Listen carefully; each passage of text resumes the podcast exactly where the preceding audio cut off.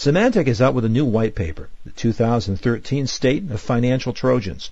So who are the biggest targets for fraudsters and how are these organizations' defenses improving? Hi, this is Tom Field, Vice President of Editorial with Information Security Media Group. I'm discussing this research today with Vikram Thakur.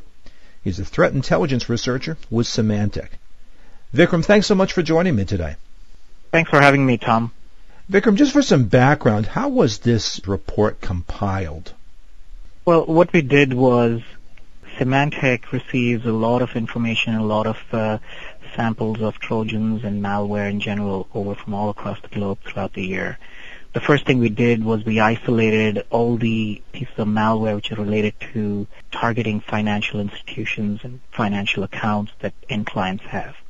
We took a good representative subset of those and we did some in-depth analysis on all of them to understand who were they targeting, what kind of geographies were being targeted, what amounts of malware were we actually seeing, and what are the general trends that we came across uh, that sample set, which is definitely indicative of the, the complete landscape that is visible to Symantec. So Vikram, give us sort of the executive summary here. What do you see as the key headlines for financial institutions? One of the biggest findings that we saw, uh, that we came across was the sheer magnitude of uh, number of people who are getting infected with this malware. Now, it's important to sort of note that somebody who's infected with this malware hasn't necessarily lost some money they, they land up in a category of people who are, who are extremely probable to have lost some money out of their own bank accounts. Now, just over the first three quarters of uh, 2013, we saw the amount of infections going up 300%. I mean, that's, that's one of the most staggering findings that we had.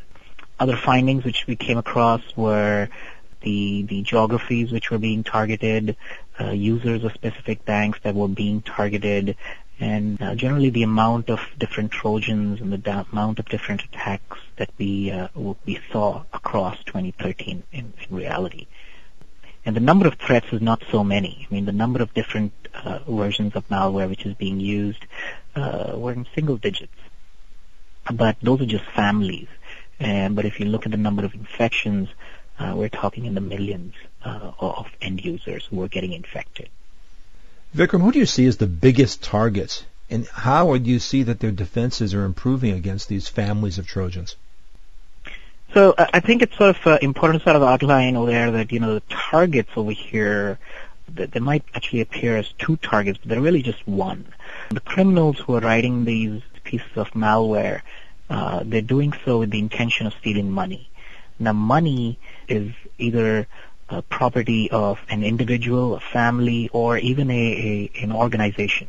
These people, these entities put their money in a financial institution. So some might actually ask and say, hey, which are the largest financial institutions which are being targeted, well, in those cases, well, the largest banks that you can imagine uh, here in the United States, there, there, are just very few very, very large banks that everybody's sort of familiar with, and those are definitely in the target list. But at the end of the day, the people being targeted are the common people. You know, uh, normal family members, uh, you know, individuals who have bank accounts, uh, who kind of just for the sake of convenience get onto their bank accounts, get onto their computers to do their day-to-day banking.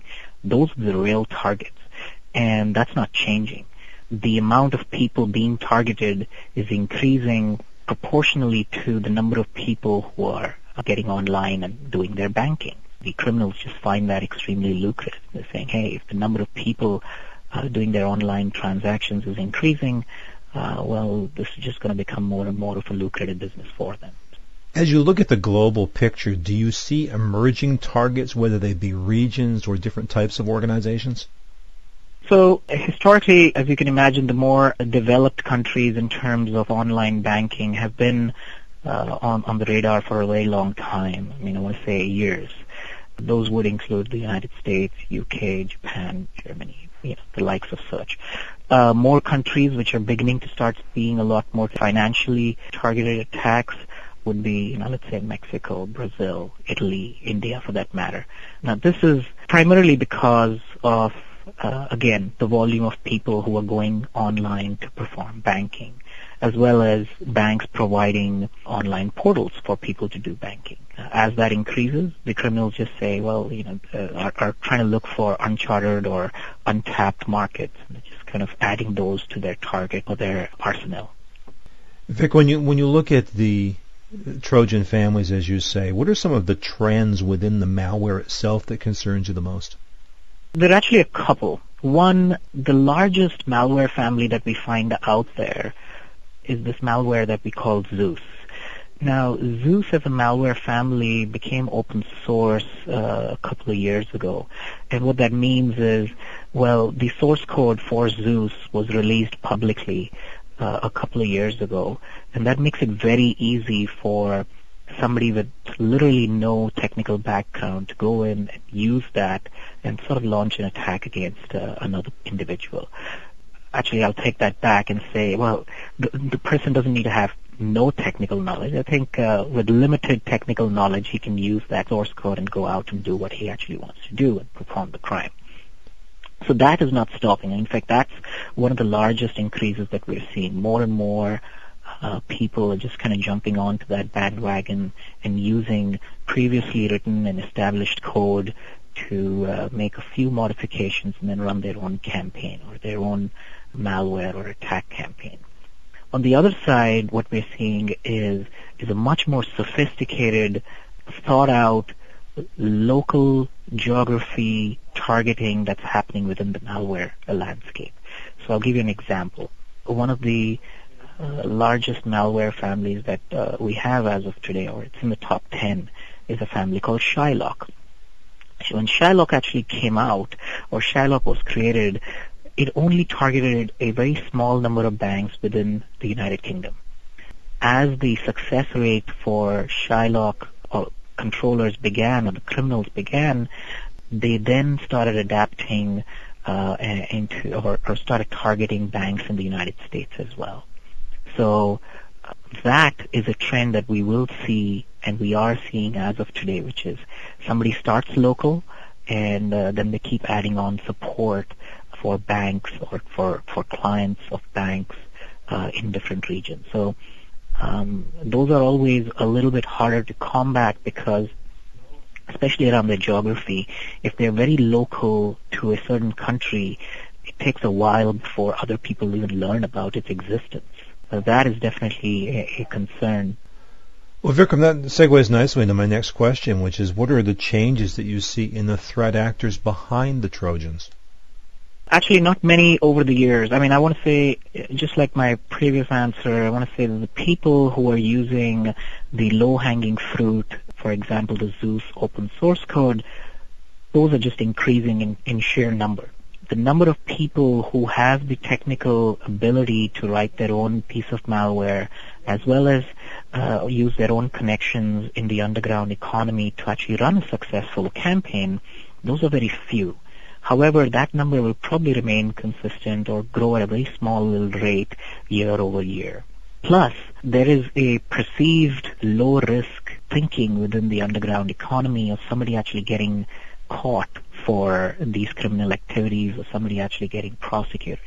Now, this is just a, a perception that some people have, which is making uh, newcomers believe that, well, it's a lucrative business to get involved in. I can tell you that that's not actually the case because law enforcement in many countries is indeed working very hard to try to keep these people at uh, at minimum risk or trying to bring them to justice. But there is this perception uh, in the underground economy that the risk is very low. And because of that, these numbers are sort of going unchecked at this point. Now, it's clear to see the impact on financial institutions, but what is the message to non-financial institutions or even non-traditional financial institutions when it comes to watching the evolution of these Trojans? The non-financial institutions, they're at a risk inherently because it's their money which is in the banks or which is in these financial institutions that is actually being targeted. So if they think that they're completely immune to these attacks and they don't have to take any steps to mitigate the risk, I think they, they need to think again because it's up to them to educate their own users on how to actually spot a fraud, uh, how to install some sort of security solution, and how to uh, mitigate losses to the company themselves. speaking in terms of trends, we can compare the trend of financial trojans, let's say, something totally different in the same space as targeted threats. When targeted threats started out many years ago, people always thought that, well, they only go to the government. Then the target list actually, you know, enlisted government contractors. Following that, there were second-tier government contractors who were supplying to the large government contractors. Somewhere along the way, large private companies also started getting targeted by those target attacks. Today, I think it's fair to say that there's no company which can consider itself immune to being a target to target attacks. The same thing applies to these so-called non- non-financial institutions. They need to be cognizant about the risk to their assets which are within these financial institutions and take appropriate measures to either keep those assets only accessible to a certain uh, lot of people or to make sure that their user base is is indeed well educated and well protected against such kind of financial malware. A final question for you. Now, certainly a researcher with Symantec. Symantec has got its own products and services to provide, but if you sort of take a step back from the company, what's your advice to organizations to how they can help mitigate the threats of these financial Trojans? I think the biggest two things that come to mind out there, one is the appropriate use of a security solution. And I'm not talking about just using Symantec's endpoint protection or something to that effect. I mean, different companies have different uh, assets which relate to different amounts of threats or different amounts of risk. So if encryption is their uh, is, is their solution, then they should go with that. If it is protecting their data, then they can use data loss protection. Or if they, they think that well malware is their biggest risk, then sure, then use some security software which is appropriate to that. But security software on one side the second thing that I would highly recommend is education. Banks do this on a regular uh, effort. I mean, they they reach out to their customers and tell them things like, "Hey, we will never ask you for your bank information via email or via phone. We always expect you to call in, and we won't even call you and ask you for your personal information." These are simple steps, but they actually make a huge difference when it comes to the attack surface that the malware authors have if users are aware of possible risks, that's a good amount of mitigation just by itself. Naturally, there's a lot of technology which can help financial institutions themselves. They're investing in technology to spot fraud uh, when, as and when it's actually happening. Usually it's within a few seconds of uh, fraud happening so that they can mitigate at that point. Financial institutions are also investing in uh, running their own intelligence in the underground economy, coming to know if uh, data from their customer base is being uh, sold and resold and marketed within the underground economy. Vikram, that's very useful insight. I appreciate your time and your thoughts today. Thank you. Thanks for having me, Tom. The topic has been Symantec's 2013 State of Financial Trojans Report. I've been talking with Vikram Thakur. He's a threat intelligence researcher with Symantec. For Information Security Media Group, I'm Tom Field. Thank you very much.